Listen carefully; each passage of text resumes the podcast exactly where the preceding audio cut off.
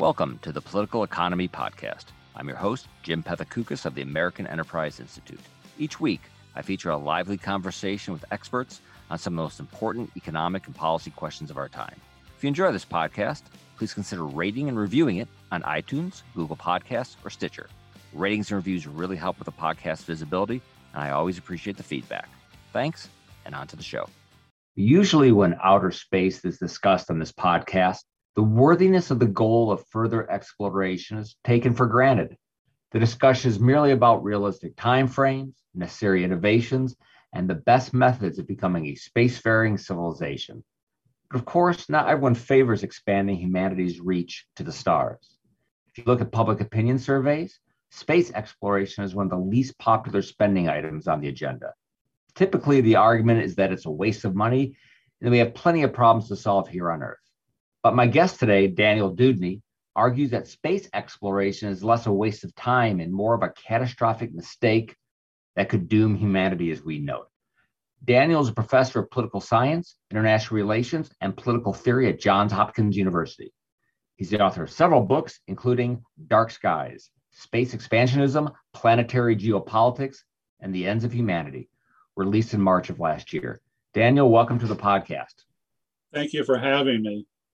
My listeners love when I read uh, during these podcasts. Can't get enough of it. So I'm going to start by reading two uh, two quotes, even better, neither are from your book, but uh, they are they are they are relevant. The first quote is from Elon Musk. You want to wake up in the morning and think the future is going to be great. And that's what being a spacefaring civilization is all about. It's about believing in the future and thinking that the future will be better than the past. And I can't think of anything more exciting than going out there and being among the stars. That's quote one. Quote two uh, is uh, from the Blue Origin, the uh, space company founded by Jeff Bezos. It's from the Blue Origin website. Blue Origin was founded by Jeff Bezos with the vision of enabling a future where millions of people are living and working in space to benefit Earth. In order to preserve Earth, Blue Origin believes that humanity will need to expand, explore, find new energy and material resources, and move industries that stress Earth into space. Now, I think, and of quote, I think you probably call both those people, both those visions, a space expansionist vision. But that is not your vision, right? So, what, what do you like about those visions or critique them? Well, Musk and uh, Bezos uh, articulate uh, a vision of space expansionism that was first articulated uh, early in the 20th century and has been subsequently uh, developed. Uh, Bezos was actually a student of Gerard O'Neill, who was one of the main uh, visionaries of space colonization in the United States during the 1970s. Uh, so th- they're articulating uh, a central set of ideas that are held by a large number of people uh, both in the United States, really, and globally. And my book, uh, Dark Skies, is really a systematic evaluation of the actual impact of space activities to date and uh, a critical assessment of the likely impacts of many of these yet unrealized uh, projects. So, to start with the historical record, uh, sure. This is not a simple task uh, because space is just a place. And so there's a heterogeneity of activities that have gone on there. So it's like uh, comparing, uh, summing up apples, uh, light bulbs, and grenades. but the standard narrative of space activities to date, I argue, is woefully inaccurate uh, it leaves out one of our major space programs, depending on how you count, perhaps our major space program, arguably our most consequential space program, which is the use of ballistic missiles to uh, deliver thermonuclear weapons at global distances in very short periods of time. Uh, the standard definition of space weapons is that they are weapons used against uh, objects in orbit or uh, placed in orbit. And uh, that's completely uh, insufficient because it leaves out uh, the use of space, uh, of the frictionless uh, environment of space as a corridor for uh, rapid bombardment uh, at distance. And so I say that we have this major space program that we don't acknowledge as a space program. Uh, it's what would be called an unknown known. Everyone knows that these exist, but they get misplaced, miscategorized. And we put ballistic missiles back into the ledger sheet for an assessment of space activities to date. I have to conclude that uh, the impact has been to increase the probability of nuclear war, uh, which would obviously be a civilizational, perhaps existential uh, catastrophe uh, for humanity. It was, after all, the Cuban Missile Crisis. Uh, the fact that these uh, weapons move so rapidly are so difficult to uh, intercept uh, has created this unprecedented situation of vulnerability.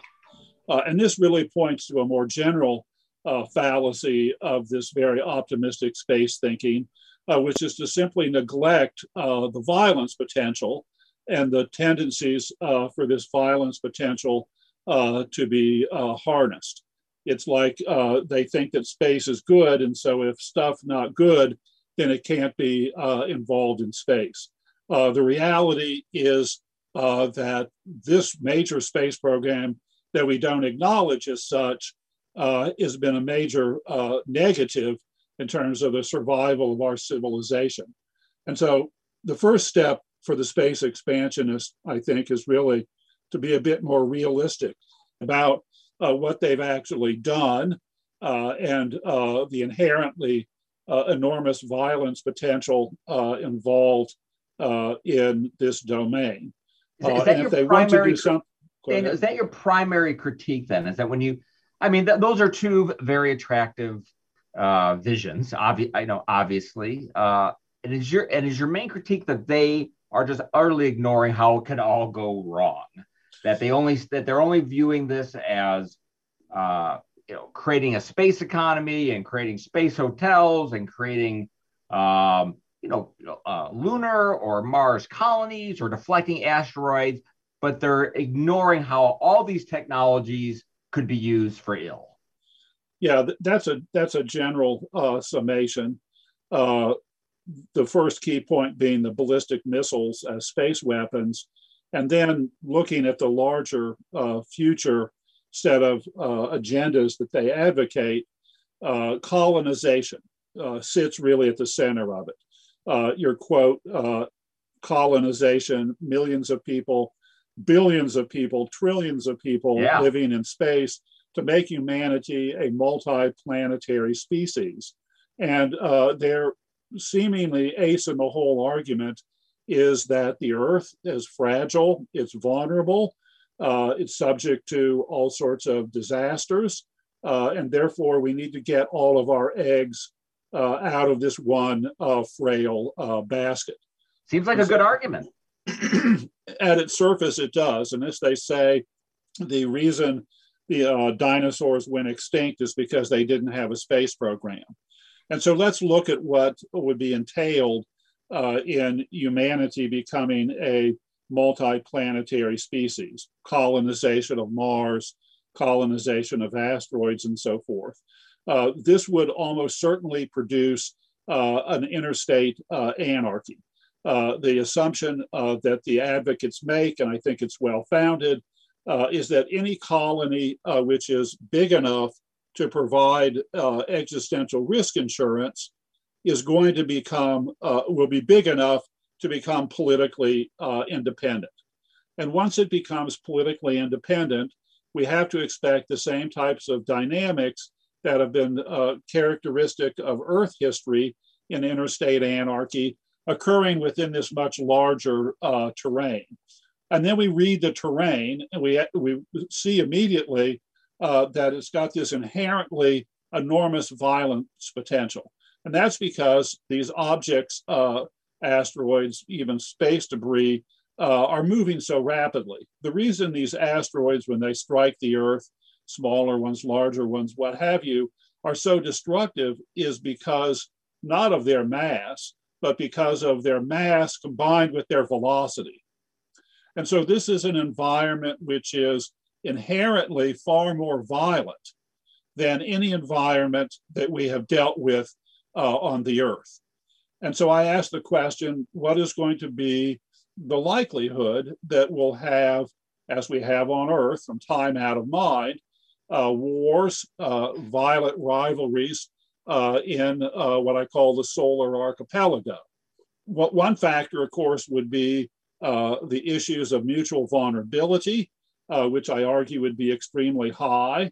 the ratio of destructive capacity uh, is going to, like on Earth with nuclear weapons, uh, greatly uh, exceed uh, the territorial habited uh, uh, locations. Um, so saturation of violence capacity will mark solar orbital space, even though, of course, there will be a recovery of distance. it won't all be quick because Mars, you know, was tens of millions of miles away at least. Um, then you ask the question about um, frontiers, rivalries over frontier resources. The historical record on Earth uh, is that frontiers are very violent places. Uh, rivalries uh, for making claims uh, will uh, be very likely. Uh, so we have a, a war prone argument there. Another factor is to what degree are the units like one another? Um, you know, on Earth, you know, we, we think that units that are like one another, particularly if they're democracies, are less war prone towards one another. And I think that colonies in space uh, are likely to become very different than uh, places on Earth. The advocates all say this, it seems intuitively obvious. And the most important difference that will invariably emerge uh, will be a very fundamental one, which is biological species radiation. Uh, this is to say that the human species uh, will start uh, branching. Uh, this will occur inevitably slowly uh, through processes of Darwinian evolution. but the advocates, many of them insist that we'll do this more quickly with genetic engineering. And so it's not only that we're going to have uh, multiple um, bodies in the solar system inhabited, they will be inhabited over time almost inevitably by intelligent species, at least intelligent as us, with at least our levels of technology, but they will be uh, radically different in their biological character uh, than humans on the Earth. And we look at all of the violence uh, which has been uh, sparked and justified by you know minor cosmetic uh, skin color differences uh, on Earth, and think about what would happen if we had really different species. You know, let your imagination go here. Uh, the the biological uh, potentials uh, for variation uh, are enormous. it might well be that insectoid body forms will prove more appealing uh, in space environments. And uh, so we will have eventually a solar system that will be inhabited by aliens, but they will be descendants of uh, Earthlings. And that, to me, is a very unappealing uh, future. And I think that it's almost an inevitable one once we cross over that crucial threshold to have a colony uh, which is politically uh, independent. Now, what I call what you've just described is that would that be sort of your worst case scenario? I mean, it's certainly look. I, I like a space economy. I would like like there be some space hotels, uh, maybe do some uh, manufacturing, see what happens. Uh, is there is there a pot? One, I'm assuming that again, that was your worst case scenario. Do you have a positive space story? Well, that concerns you far less, at least you, tourism uh, within the larger scheme of things uh, is really kind of a trivial pursuit. Mm-hmm. Uh, in terms of space resources, uh, we're talking here primarily about the extraction of valuable metals uh, from asteroids. Um, that's a civil technology, you know, that would be uh, developed that would require the ability to alter the orbits of uh, masses uh, of asteroidal material and asteroids uh, in the solar system.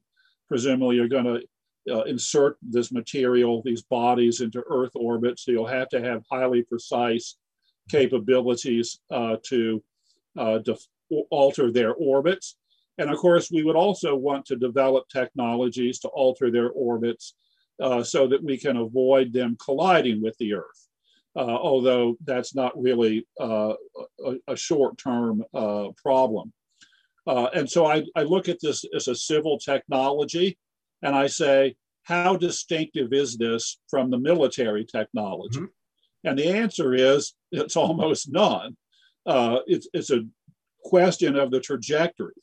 That once you have the technologies to alter the trajectories of large bodies uh, in the solar system, large, I mean, you know, asteroidal size, um, you're going to have tapped into uh, a violence capacity uh, that will be millions of times greater uh, than all nuclear weapons combined.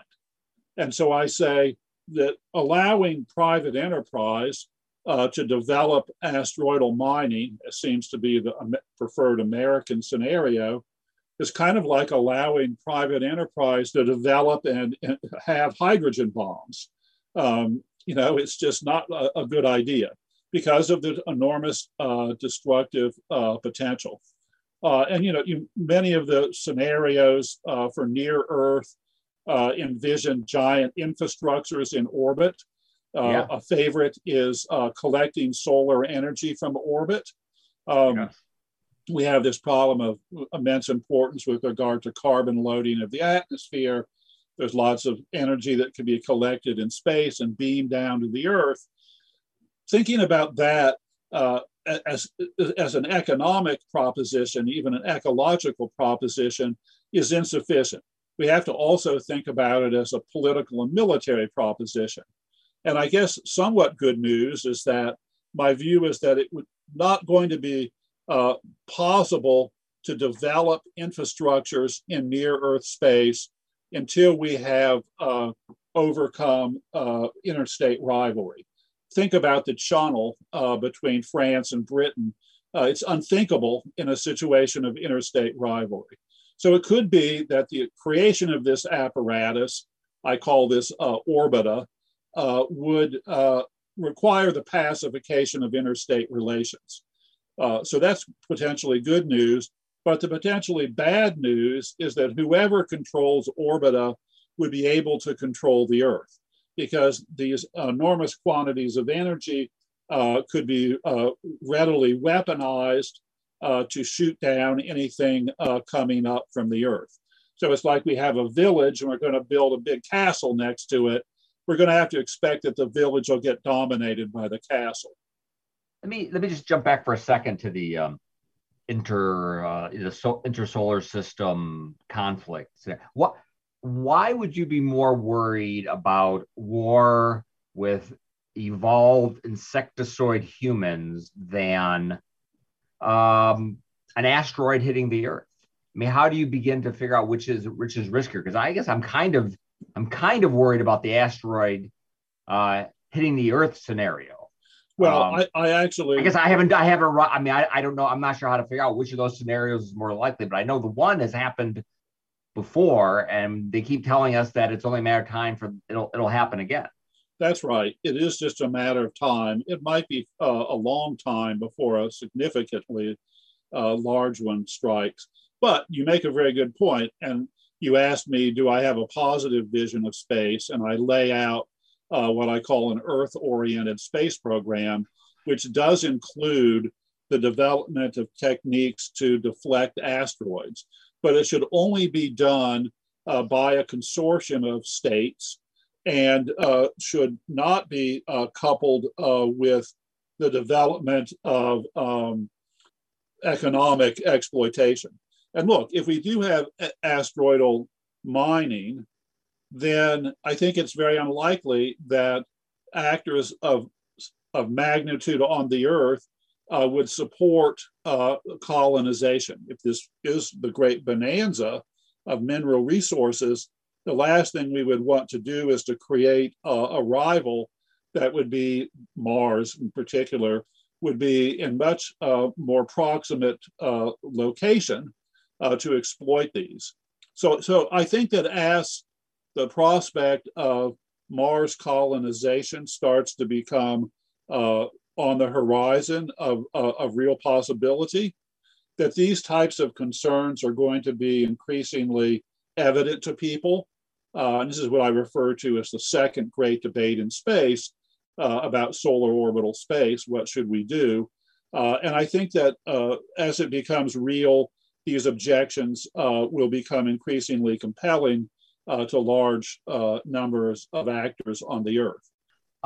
and I think that that's a good point. This is this is not a book of science fiction. This is a serious book looking at trends that you that you think are that are happening that that's where the science is going that's where sort of uh, that's where the, that's where the economy is going but when you look at what's that and sort of what you're what you're recommending is I, I suppose almost ideally you would have us wait almost completely until sort of we've solved problems here on earth you just you did mention that one sort of best case scenario but even that i mean are you even hesitant on that scenario uh, i think you are until I don't until we have a, just a a, a, a much different geopolitical uh, uh, situation here on Earth, where you don't, and, and just the opposite seems like the direction we're going, where it seems like we're actually having intensive competition. Uh, so that, so I, I would assume you would find that worrying. Yeah, I think that uh, the directions that we're headed in uh, are uh, largely uh, disaster prone. Uh, and of course, one of the directions that we're going in that never gets talked about is we're continuing to modernize uh, and replace and improve uh, the nuclear weapon uh, delivery system.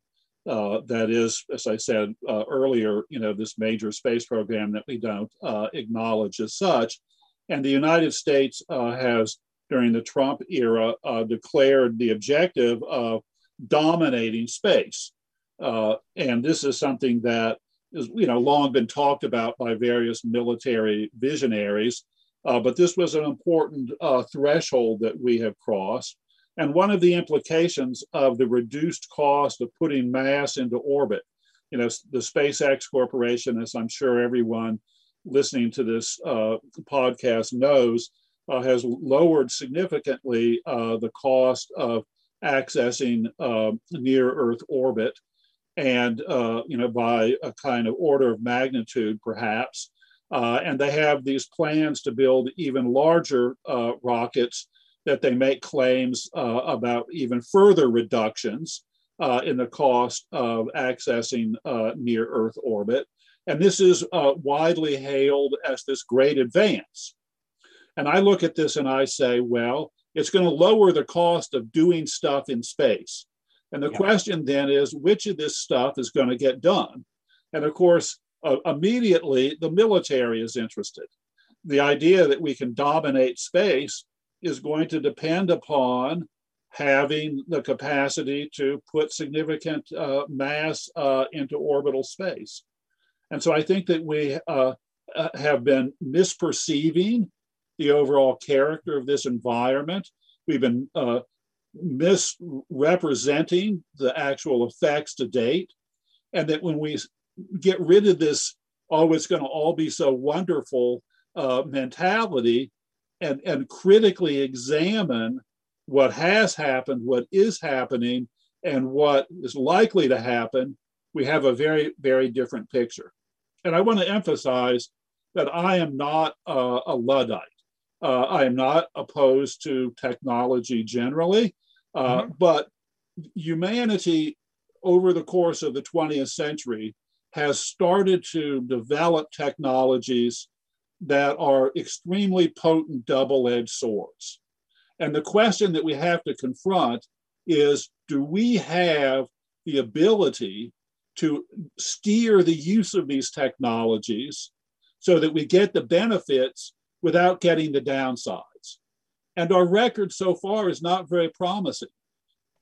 But we didn't. But we haven't used nuclear weapons, In fact, the United States, you know, reached agreements with the Soviet Union to um, to reduce nuclear weapons, and you could say we've even overcorrected because our our fear of of of nuclear of radiation has led us to sort of abandon nuclear powers. I mean, hasn't the record shown that we've been over that we have been able to handle these weapons? And we've been overly cautious when it comes to dealing with new technologies that could have a great positive benefit but we've sort of relinquished them to a great degree well that would be uh, a long conversation and with regard to uh, nuclear weapons uh, we have a fundamental uh, epistemological problem here you know what is the probability of nuclear war uh, during the Cuban Missile Crisis, John Kennedy said he thought it was one in three to one in two.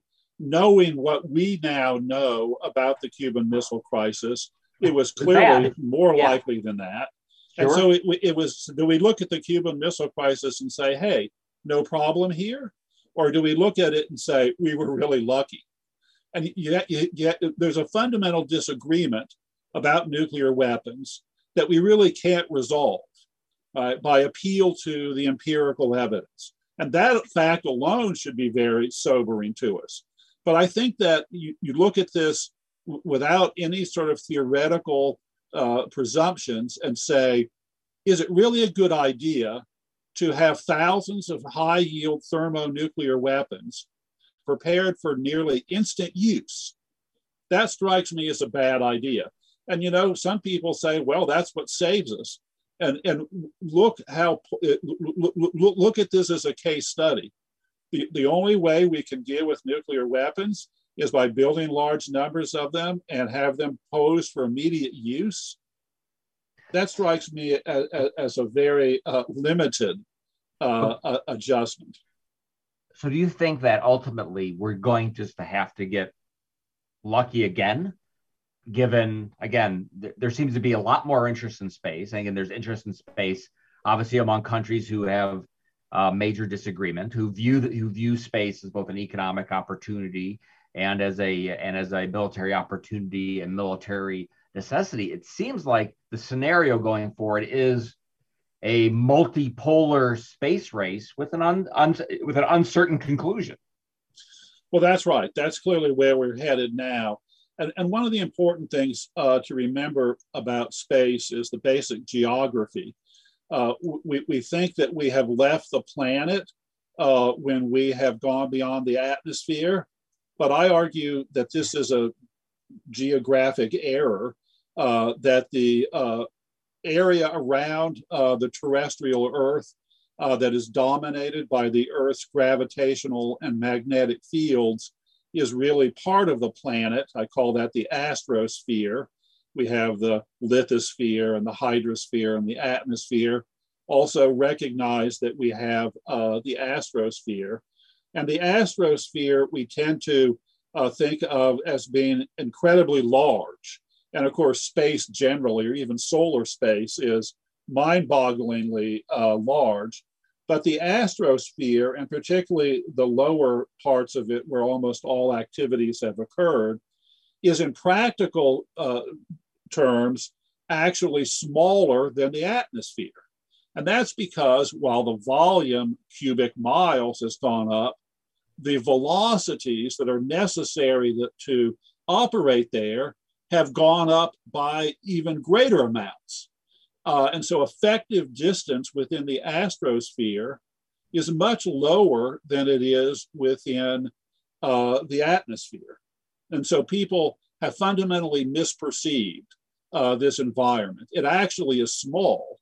Uh, and you know, you go back into the earlier uh, predictions about space, mm-hmm. no one thought about space debris.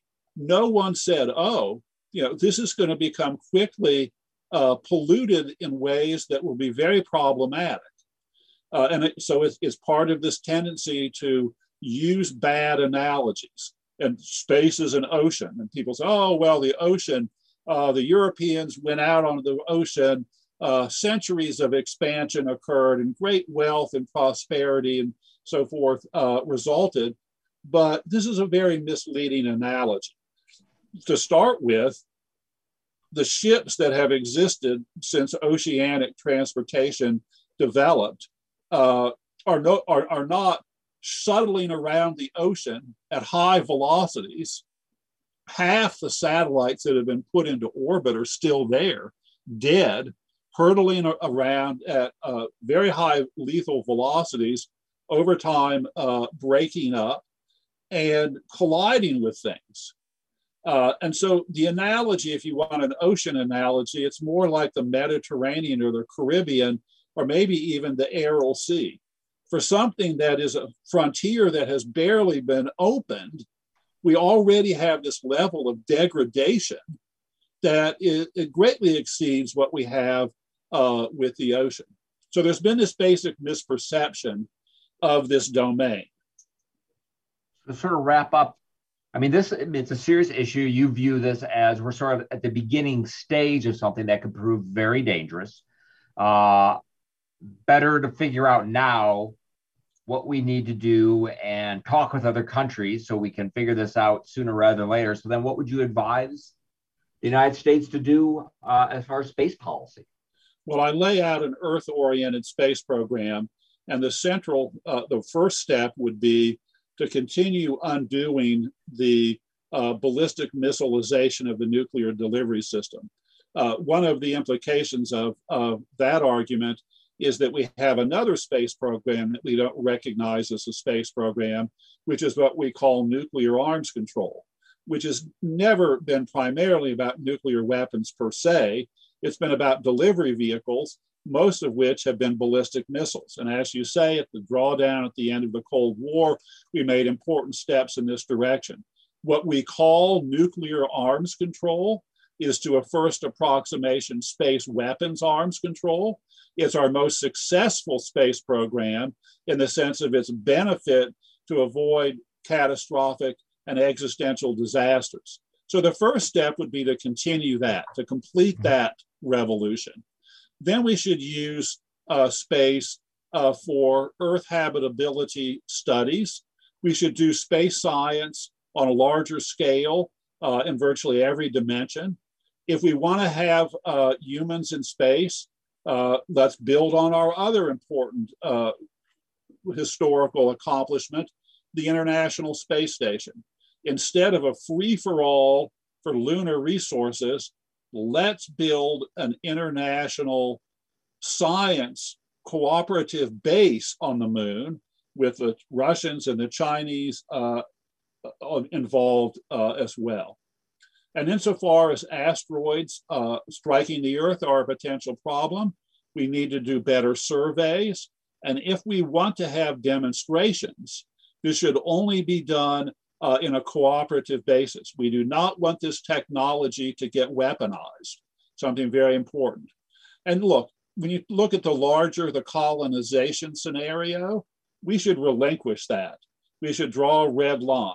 No colonies. We, we do not want to pursue them. And, and the reason is, is that we have got these, uh, the story backwards. The dinosaurs, they tell us, were wiped out because they didn't have a space program. I say the dinosaurs lasted uh, 200 million years because they didn't have a space program. And you say, well, the Earth, uh, all of our eggs are in one uh, fragile basket. I say, if we have multiple space colonies, uh, we'll have uh, dispersed eggs, which will be uh, subject to rock smashing which will be easy and likely. So we've got to get the narrative right. We have to stop thinking uh, about this in this sort of uh, wonder uh, struck uh, manner. You know, there's this famous quote that the advocates are always using uh, from Konstantin Tsiolkovsky, the great Russian visionary, where yeah. he talks about uh, humanity is in its cradle and yeah. humanity cannot stay in its cradle uh, forever. The implication being we have to leave the cradle of the earth and, and expand uh, into the cosmos. I look at that little uh, quote and I say, well, we also might recognize that the ideas that infants have in their cradle, that children have, are not good guides for adult uh, behavior. It's essentially an infantile vision, and we need a much sober vision. Daniel, fascinating book. Thanks for coming on the podcast. Thank you for having me.